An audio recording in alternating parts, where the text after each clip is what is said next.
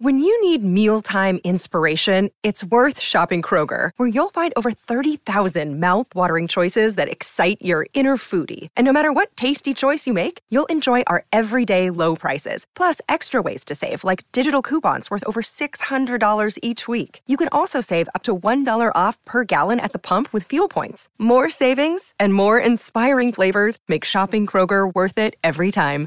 Kroger, fresh for everyone. Fuel restrictions apply. Are you challenging me to a Catholic throwdown? I. Are you challenging me? First Okay. of all, let's get your bona fides Okay. out there. So this sister Sharon is now a Dominican nun Oh, in full habit. damn! Hold on, thud. This is Stephen Colbert and actress Patricia Heaton quizzing each other on their Catholic bona fides. Yes.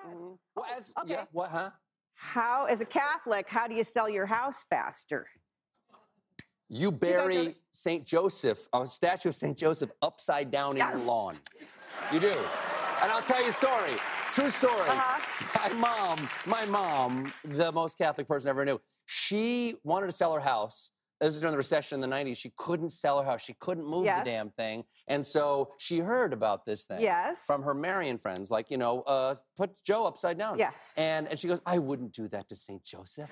And so she got a St. Joseph statue, put it in the garden, and the house didn't sell. So the, house, the, the, the statue, uh, um, she eventually went back out there. She dug a hole and put them Yes. upside down. The house Bam! sold. And, I, and she goes, I feel terrible. I said, Mom, clearly Joe only understands the rough stuff. Yeah, true story.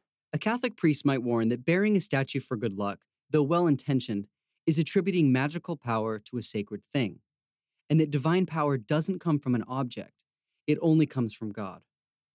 This tension between folk superstitions and church doctrine goes back a long way, according to the Catholic philosopher Charles Taylor. Here he is speaking at Georgetown University in 2008. In the religions that come from Abraham. There's there's been a tremendous uneasy relationship from the beginning between the highest notions of salvation on one hand and these various practices on the other. I mean, even the medieval church, they were you could you could cross the line to a point where it was out of the question, like using the host as a love potion. The church still disapproves of superstitious practices, just like it did in medieval times. But something happened around the 16th century that broke the present era from everything before it. This is what Taylor is trying to understand. What happened starting around the 16th century that makes our present age feel so different from previous eras?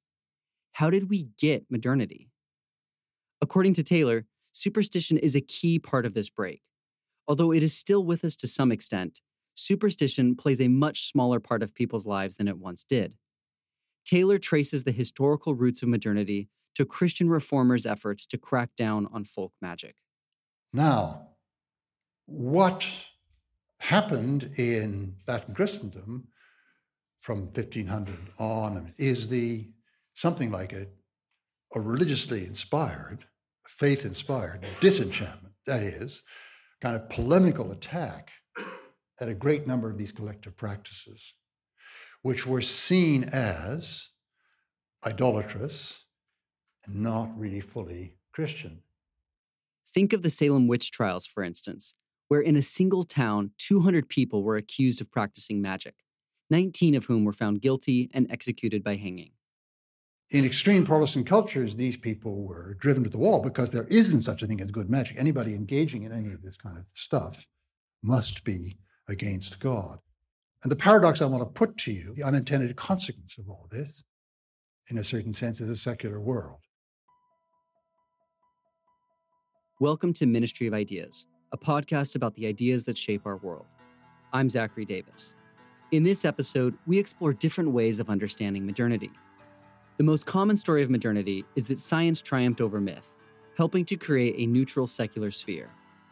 But some say that story is itself a myth that has done more harm than good. In his 2009 book, A Secular Age, Charles Taylor explains the paradox whereby Christian reformers brought about a secular world. By rooting out idolatrous folk magic, Christian reformers created a new worldview in which everyday objects were no longer believed to be invested with transcendent power. Instead, all material objects operated according to predictable laws of nature. As a result, fewer people saw God or his angels and saints directly intervening in the world. and some stopped believing in them altogether. Following the German sociologist Max Weber, Taylor uses the word disenchantment to describe this shift to a naturalistic worldview. Taylor's story, that religious devotion unintentionally led to disenchantment, is at odds with another, more common story about modernity that the growth of science directly caused disenchantment and unbelief. Religious claims seemed increasingly implausible because they lacked any kind of testable evidence. This story sees the decline of religion as a sign of rational progress and enlightenment. Here is the prominent public atheist Sam Harris giving that view on a Big Think video in 2011.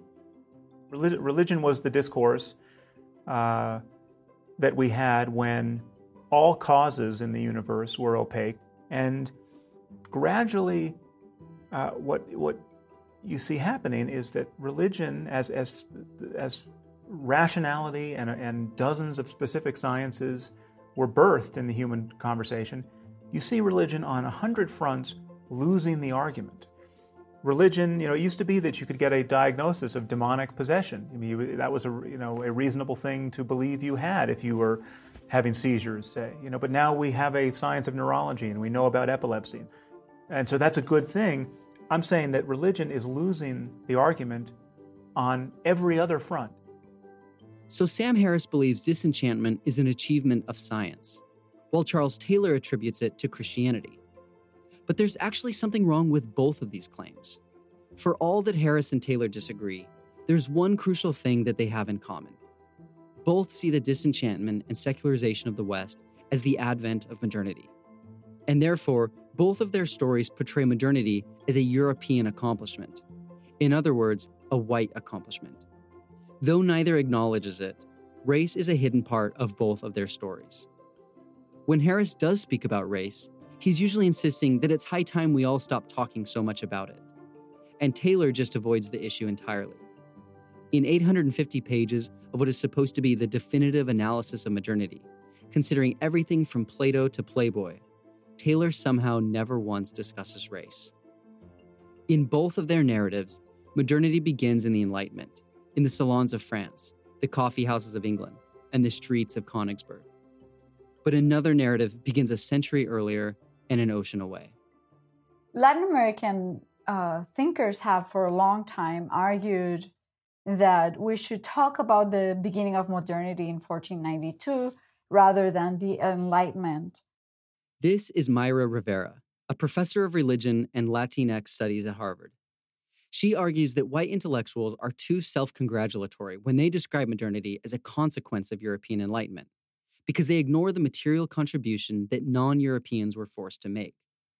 Instead, she says, we must recognize that when Europeans invaded other lands, they extracted the resources, including slaves, that funded their scientific and intellectual projects. What that allows us to do is to see how the material resources are tied to knowledge. If we begin with the Enlightenment, we might think modernity is an accomplishment of rationality. Uh, but if we begin with the conquest, we see a much more ambiguous picture, right, of what is that what is that power built upon, and what's the cost in term of in terms of life of the Enlightenment project what really supports it is what was extracted from the Americas through conquest and slavery. In this telling of modernity, the Western discovery of the New World in 1492 led to European conquest, which in turn made the European Enlightenment possible. But that version of events still sees the Enlightenment as the moment when the modern age was born. Modernity and the secular values it emphasizes might be funded by resources from the New World, but it still begins in Europe. Jared Hickman, a professor of English at Johns Hopkins University and author of the book Black Prometheus, shifts the focus away from Europe entirely. The modern and the secular have often been sort of a, a package deal. What that leads to is a certain form of profoundly Eurocentric narrative. Like Rivera, Hickman argues that we should identify 1492 as the beginning of modernity rather than the Enlightenment. But where Rivera sees the evolution of modernity as a two step process first colonialism, then intellectual change Hickman defines modernity through one major shift Modernity, he says, is defined by the persistent interaction of wildly different cultures as a result of European colonization. This wasn't an exclusively European phenomenon. Every culture that colonization touched had to incorporate other people, practices, and beliefs into its worldview. That's the new global reality that constitutes modernity, not secularization. The secularism that European cultures developed was merely one local response to that global sea change.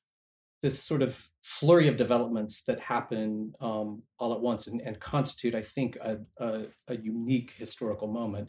The encounter with a radical heterogeneity, right? The discovery of, uh, from a European's perspective, right, um, of entire continents of people who are not accounted for, have not been accounted for in um, existing um, cosmographies. That word, cosmography, is key to understanding how 1492 not only altered the material conditions of the world, it also completely transformed the intellectual conditions of the world. The root of the word cosmography is cosmos, a term used since Pythagoras 2,500 years ago to talk about the whole of everything that exists as a unified order. Perhaps the word cosmos makes you think of the black void of space, sparsely populated by the occasional planet circling the nearest star. Or maybe, if you are religious, your cosmos also includes spiritual or divine beings that exist outside of the physical universe. In any case, the word cosmos refers to everything that exists, and the word cosmography refers to the narratives that you use to try to understand everything that exists. It's your map, not just of the physical world, but also the metaphysical world. And this map usually consists of some combination of mythology, philosophy, science, religion, history, folklore, literal maps, whatever you use to make sense of your world. For example, in 1492, Columbus's cosmography included the travelogue of the explorer Marco Polo, which was literally titled Description of the World. Polo described a race of dog headed cannibals living somewhere on the other side of the globe, as we discussed in our episode on cannibalism. Beasts like humans were a common part of the European worldview at the time, and Columbus exploited that fact to dehumanize native peoples in order to bypass Spanish laws against slavery. As Europeans continued to interact with different cultures, however, their 2,000 year old belief in dog headed cannibals eventually fell apart under the weight of obvious evidence. This is the key point. As Europeans experienced more on the ground, real life interactions with indigenous peoples, they were forced to realize that their ideas about the world, in other words, their cosmographies, needed revamping. Their working model of the world no longer fit the enormous amount of new data coming in. And Europeans weren't the only ones who found gaps in their worldviews. American Indians and Africans were also finding out about new continents and having to share space with alien peoples that their previous cosmographies had gotten all wrong or hadn't even accounted for. Let me illustrate this point another way. When I was in college, I was dating a girl who I was totally in love with. I was pretty sure I was going to marry her. We decided to take a trip across Europe together.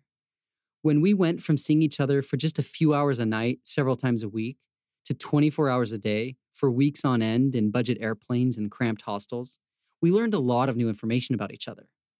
We realized pretty quickly that we weren't right for each other, and we broke up as soon as the trip ended. Neither of us had changed, but our constant proximity forced us to learn a lot more about each other. One might reasonably object to the story we've been telling about colonial encounters and say that medieval civilizations had also been aware that there were people different from them in the world. However, the difference that 1492 made was that colonialism and the slave trade forced many more people of different cultures to live and work with each other in shared spaces. Those everyday interactions provided a lot more data to disrupt worldviews than trading and war previously had. Each group had to expand its understanding of the other's place in the world just to deal with the practicalities of day to day interaction. It's that sort of that connection of encountering places and peoples that are on some level sort of literally alien, right? shortly thereafter, the gaining of a sense of the radical homogeneity of space within which one is embedded with these radically unforeseen cosmic others. That, I think, for me, is the most objectively solid sort of historical event that one could point to that would warrant where you could you could reasonably say like no something's changed Between 1492 and 1522, the world got both bigger and smaller. Columbus's 1492 voyage made the world feel bigger by revealing to everyone whole continents and peoples they hadn't previously known. But Magellan's 1522 voyage, the first to ever circumnavigate the Earth, made the world feel smaller by defining its actual limits. Before, the Earth was full of strange and unknown places. Its edges were hazy. Now, the maps had been more or less filled in, giving everyone the distinctly modern feeling that we're all stuck on this finite globe together. That's the global context that colored every local interaction in which different cultures with incompatible cosmographies met. Everyone had to contend with new peoples. Modernity is not enlightenment, it is inescapable pluralism. The resulting pressure that your beliefs and practices, no matter what they are, will inevitably come into conflict with someone else's radically different beliefs and practices. That pressure meant that Europeans had to do more than add a few continents and oceans to their maps. They needed a completely revamped mythology, one designed to survive and dominate in the new clash of cosmographies. The result was the invention of secularism. For many Europeans living on the frontier, one of the most unsettling experiences of this new cosmos was the indifference indigenous people displayed towards the Christian God. In 1585, English explorers in present day North Carolina encountered Native Americans and attempted to convert them to Christianity. Initially, the native people were quite impressed by the English explorers' technologies sea compasses, magnets, magnifying glasses, guns, clocks, and so on. And they even assumed that these things had been given to the English by their God. But despite their impressive technologies, Europeans found it harder than they had expected to convert native people. Here's Jared Hickman again. They're talking about Christ. What they're getting back from um, the native people on the ground is like, oh, we're kind of interested in your God because, like, you guys have got some cool stuff. You've got guns, you've got these things we haven't seen before. So your your God must be powerful in some way, right? But they are identifying that God as the God of England, right? so they're saying, you know, your God, you have a God over in your place. That God has sort of traveled with you to the to this place in some sense. You are the bearers of that God to this place. Yeah, I'm willing to sort of to think about how I might propitiate that God or how I might get in good with that God if it means that I'm going to be able to it's going to benefit me in some uh, in some way. An encounter like that, and there, I mean, there are you know gazillions of these of these sorts of encounters is is is really fascinating because it creates this a, a dynamic right where Euro Christians are being confronted right with the the partiality right um, the alleged locality right of what they take to be a universal truth right and um, and there's a whole set of of varying responses, right? That sort of that that that follow from that. Some Europeans responded by doubling down and insisting that Christ wasn't their God. He was just God. But for many others, that kind of question begging just wasn't going to cut it. They needed a response that was more immune to claims of cultural relativity than their parochial Christianity had proven to be. They needed a new cosmography that denied native peoples even footing with Europeans. They needed a story that could explain and justify the dominance they were already enacting by stealing entire continents from indigenous peoples and forcing millions of Africans across the Atlantic into slavery. In other words, they needed a new cosmography by which they could put other races in their place, not just physically, but metaphysically. And that, Hickman says, is how secularization started. The idea of secularity is to engage in governance or academic study in a way that is supposedly neutral with respect to religion. But someone who makes a point of being free from the influence of religion is also asserting a distinct claim to power. The claim to objectivity implies that one's judgments are not tainted by the partiality of one's own cultural myths, but are based on rationality alone. It points to the claim of being a kind of person that can survey the totality of the world and organize the totality of the world and even judge what people may need for their well-being. Um, so you can see the whole but you're not limited by by your own particularity. Um, and there's ways in which that could be seen as taking the role that in certain traditions is given to God, one who sees the cosmos. That's right. Europeans basically thought they were gods.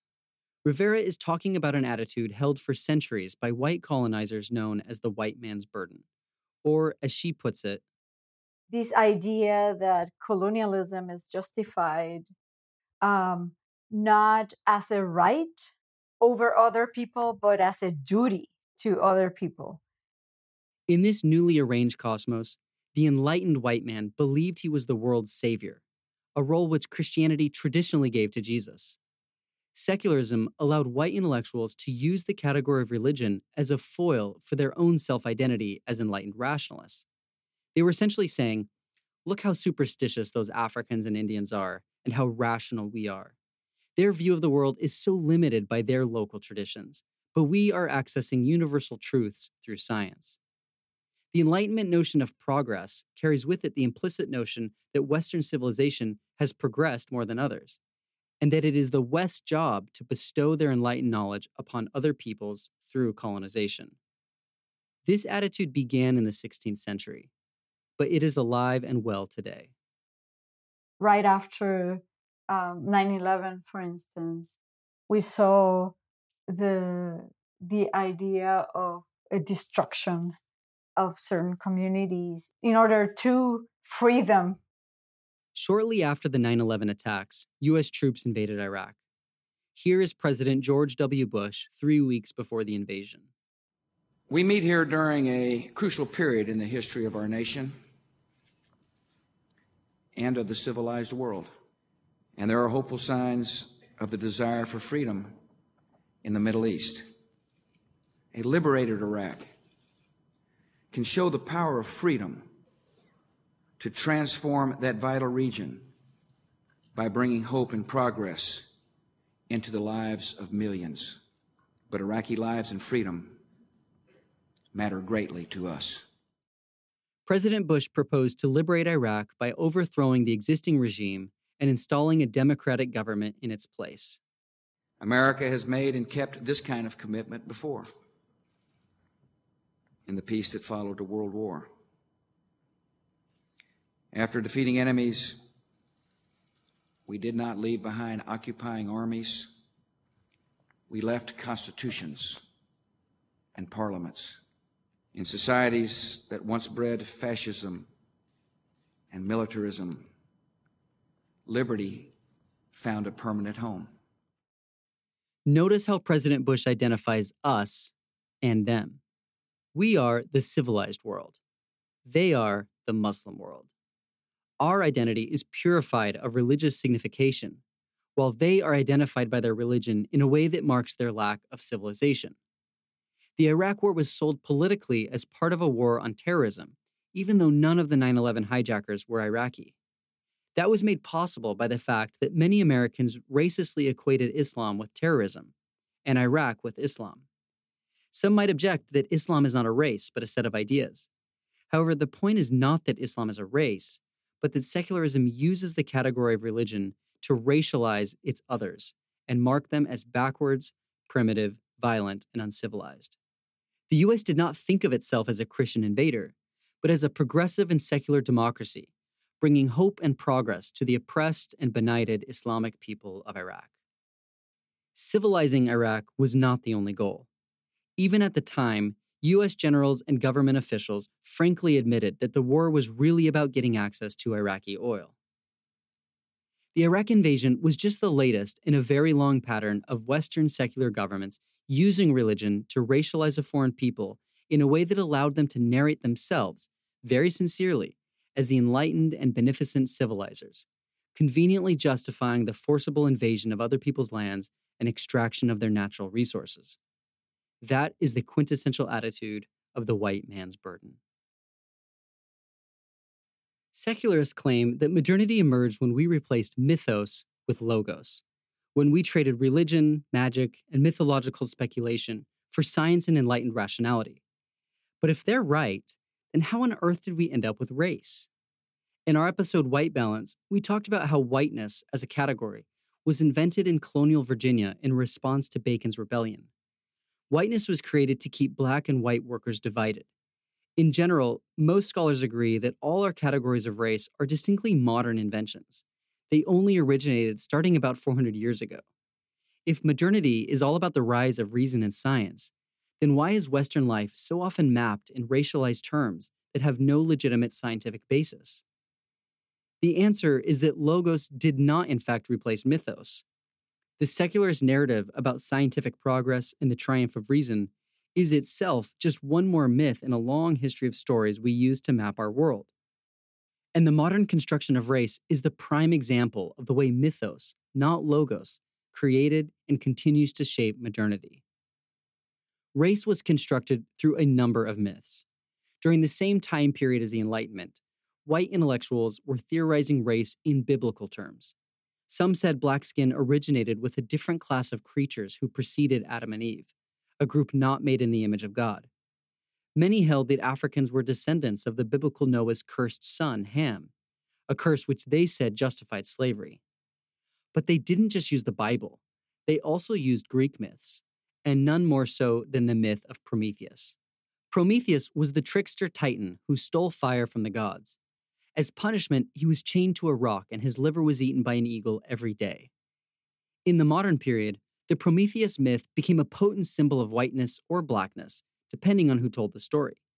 It was a story about a man in chains seeking freedom, a story that black writers used to narrate slave revolts, and white writers used to talk about the American and French revolutions.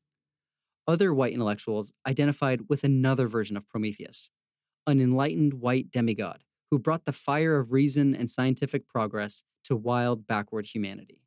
That that has everything to do with the various colonial ventures, right, that are happening um, around the globe. When we when we speak about um, secularization, what we might actually be talking about is a historically particular experience of divinization among European elites, right? That they are gaining by virtue of the mode in which they're engaging the non Euro Christian world. The racialized use of the Prometheus myth ran so deep, in fact, that it continues with us today in a surprising way. Hickman suggests that the reason the white race was called Caucasian may be because Prometheus was supposedly chained to a rock in the Caucasus mountain range. The triumphalist narrative about modernity as a story of rational progress just glosses over the horrific and distinctly modern practice of racialized slavery. But the concurrence of these two things, racialized slavery on the one hand, and secularist rational enlightenment on the other, is not a coincidence. Secularist rational enlightenment, in fact, gave us racialized slavery, and it did so through the logic of the white man's burden.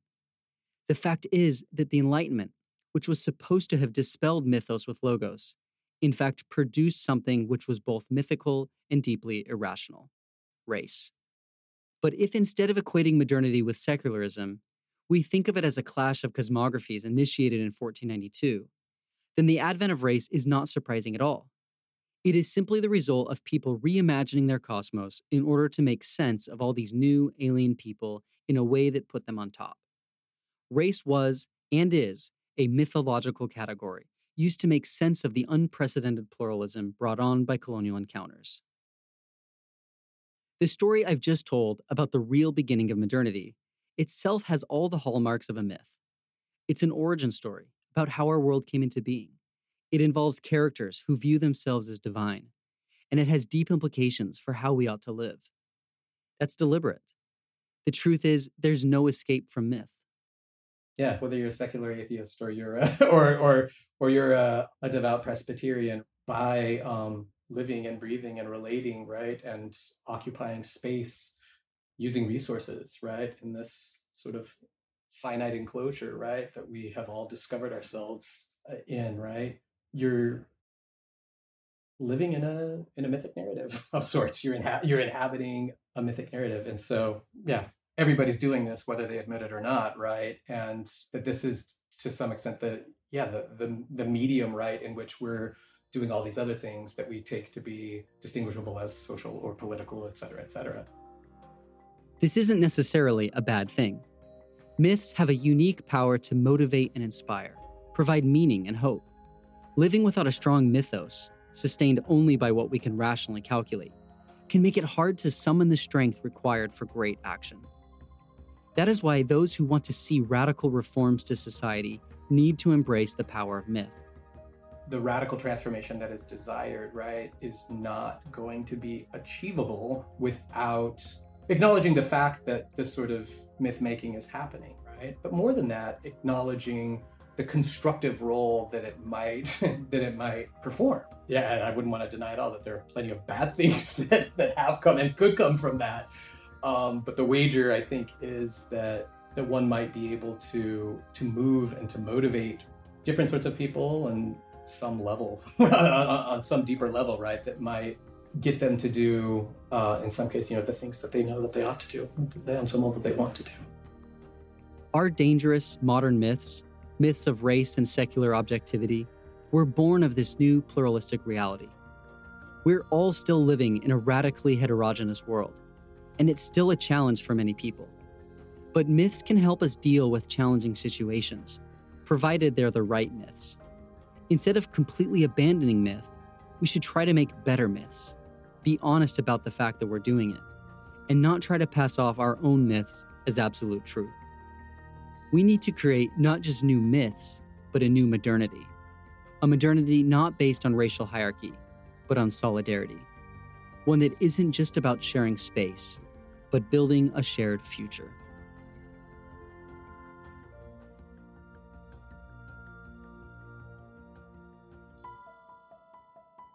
This episode was produced by Mike Berkey. We're doing something a little different this time.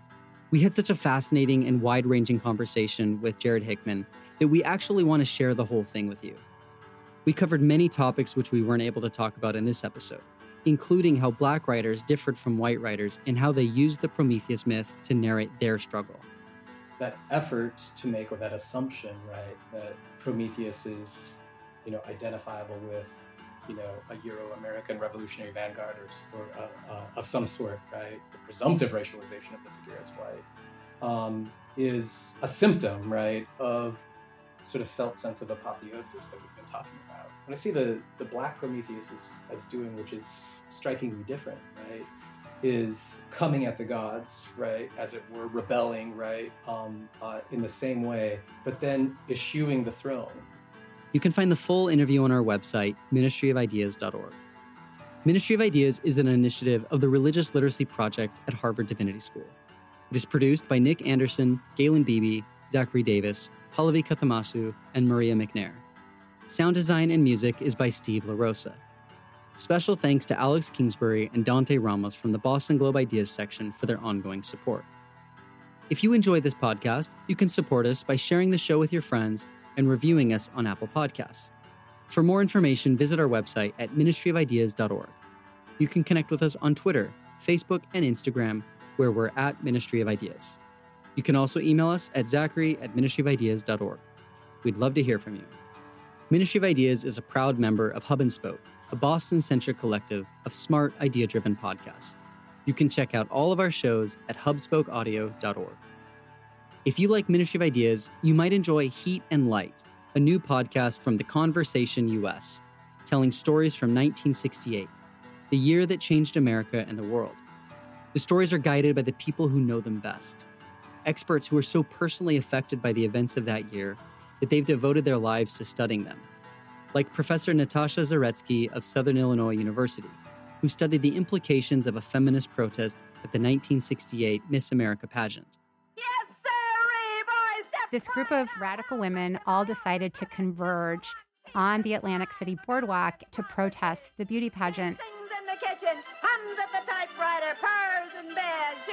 Bringing together traditional conservative activists that are organized really around this idea that movements like feminism are sort of posing a mortal threat to the integrity of the family. That's Heat and Light, available wherever you get your podcasts and at heatlightpod.com. I also want to point your ears toward a recent few episodes of our fellow Hub and Spoke podcast, Iconography, in which host Charles Gustine brilliantly navigates the past and present of our American mythos as it finds itself in the town of Plymouth, Massachusetts. Witches, Warlocks, and Arthur Miller's The Crucible all combine for a stunning series of episodes. You can listen and learn more at hubspokeaudio.org. Hub and Spoke Audio Collective.